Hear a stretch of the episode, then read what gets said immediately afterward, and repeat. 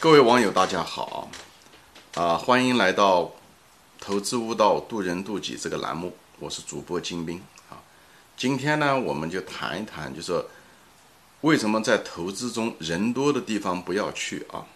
我在别的节目中谈过，就是在人生的策略中也是，在职业选择上面也是，人多的地方尽量不要去啊。我今天谈到投资方面也是遵循这个原则啊。我大概。大概打算分两集说，因为这是一个，呃，它是一个很重要的一个话题啊。因为你选择在哪里做，这是最重要的，其次才能说把它做好。所以选择在哪里，你的战场在哪里，你的范围在哪里啊，这是最重要的啊。选择重要的事。那么为什么就人多的地方不要去呢？它背后的逻辑是什么呢？这背后的逻辑说白了，就是因为竞争大，人多就是因为竞争大。那个东西也许不错，对不对？但是因为竞争太大，最后把价格抬上去了。那么一个好东西，价格那么可能更高，那么这就不值得了，好吧？好东西但不是一个好投资，讲的就是这个。所以，呃，你要对自己。首先要确定自己的身份，你是不是买方，对不对？你如果是买方的话，你就不希望，就是人多指的是也有很多一大堆买买买家，对不对？那这这是意思说人多，对不对？那卖家多对你来讲当然是好事了，对不对？讲的这地方人多是讲你的竞争对手多啊，你的跟你的同类太多就不好。那么你如果是个买方的话，你是不希望进入一个场合，就是说只有一个卖家一大堆买家，对不对？像拍卖这个会就是这样，拍卖古董，对不对？拍卖古董就是一个对买家非常不公平，只对卖家有好处的原因，对不对？所以呢，就是说，呃，靠拍卖，我是没有看到靠拍卖股东最后收藏能赚钱的，我都是见到那些通过别的实业发财，嗯，以后来做收藏是他的兴趣。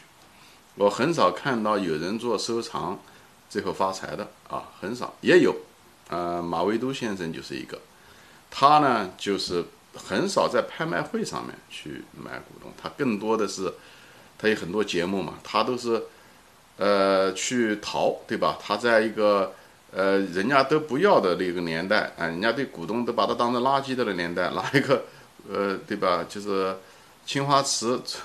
这些东西就是那么名贵的古董拿做来玩，或者是，呃，吃饭或者是什么盛盛水，就是那个年代是对股东不尊重，也就是说买方少，他的竞争对手少，对不对？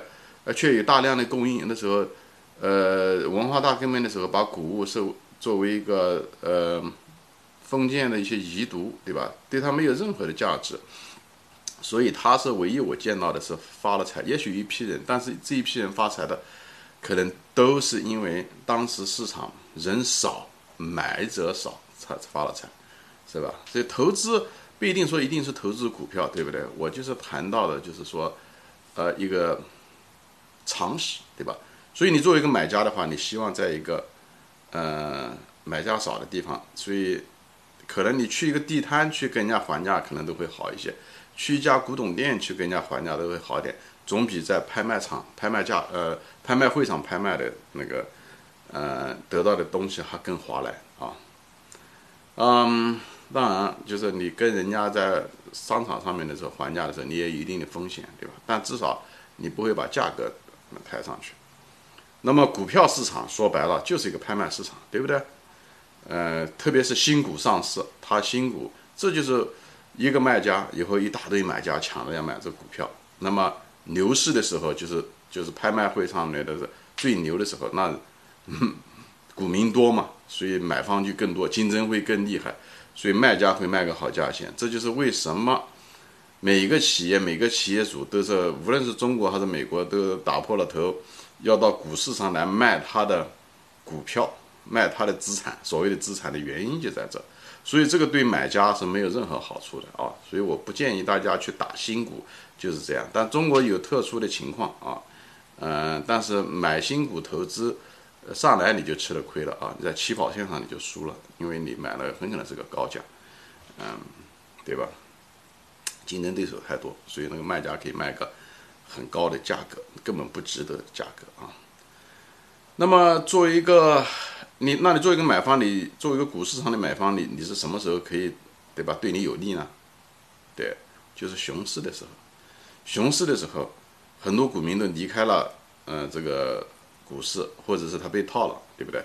所以真正在熊市上面买入的股民少，这时候价格也比较低，这时候就是好投资的好时候。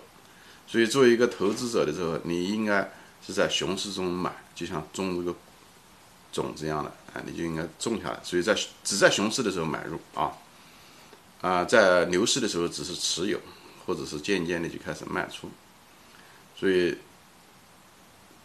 一就是说，作为一个买家、投资者，不要在牛市中过就是买入，特别是大家都是很狂热的时候，对吧？这道理大家都清楚，也很直白啊。比方说，还有，比方说，现在中国因为这个经济一直不景气啊，以后这个疫情啊，还有等等，嗯，很多前一段时间的那些投资创业的人啊。资金都出现了很大量的很紧张，啊，甚至有些都断了粮了。那些创业的公司，但是如果你是一个私募投资者的时候，其实这时候你可能就是个机会，因为卖家很多，很多人都都撑不住了。这时候你如果资金那现金为王，你这时候就可以买到一个好价钱，那个你就可以挑好公司来投资，啊，而且可以又选好公司，又可以好价钱，对吧？这不仅仅在股市上。运用，这是一个常识，这是一个大家就是希望大家树立这种常识啊。嗯，就是谁啊？就是那个中国有一个非常有名的，就什么陶朱公啊，就是呃，他不是也说过嘛？我具体怎么说我忘了，好像他就是说，呃，大旱的时候要买船，哎，那种大家都不需要。以后他说什么？他讲的也是这个道理啊，啊，房地产市场也是这样。房地产市场，中国房地产市场是一个很特殊的市场，几十年都是一直，呃，这二十年都可能都是很好。但是，一般的房地产也有周期。房地产市场最容易赚钱的是买什么呢？就是在房地产市场很糟糕的时候，很多人破产，啊，嗯，你那时候在很低的时候，啊，你从银行里面收那些烂尾楼。最赚钱，最赚钱啊！我有朋友就是这样子做，专门做烂尾楼赚钱。因为烂尾楼他东西都建都建好了，银行也不想要那个资产，所以很廉价的就可以卖出去。等你拿了以后，再花个几年把它建起来、装修好，那时候正好房地产市场开始好。哎，因为都有周期嘛，所以你买的又便宜，这个卖的时候可能还是个高价，就在的。你最怕的就是房地产市场高涨的时候，你再进去买。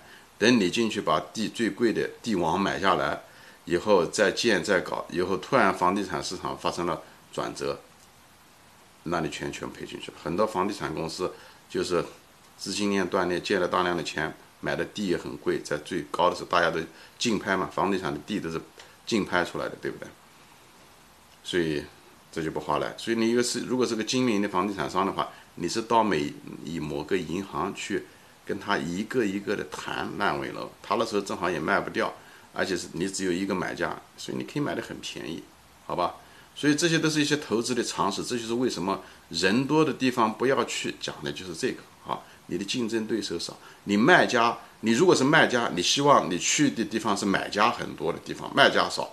你如果是买家，你一定是希望去，或者是在那个时间点买时机的时候是买家对少。卖家多，对不对？所以你就记住这个就行了。哎，都是很朴实的一些生意也好，还投资的道理，对不对？无论是对市场也好，投资市场也好，还是经营也好，是一样的。你就是个企业主，你做经营的时候，你也不希望投的一个行业竞争性很大，大家都在那地方挤，对不对？打破了头都在竞争，最后你也赚不到钱，投资到不少。好吧，今天就说到这里。那么下一集呢，我会专门关于股市。举例啊，举一些行业的例子，一些时间例子，一些历史的案例，来把这个东西再进一步说清楚啊。好，谢谢大家收看，下次再见。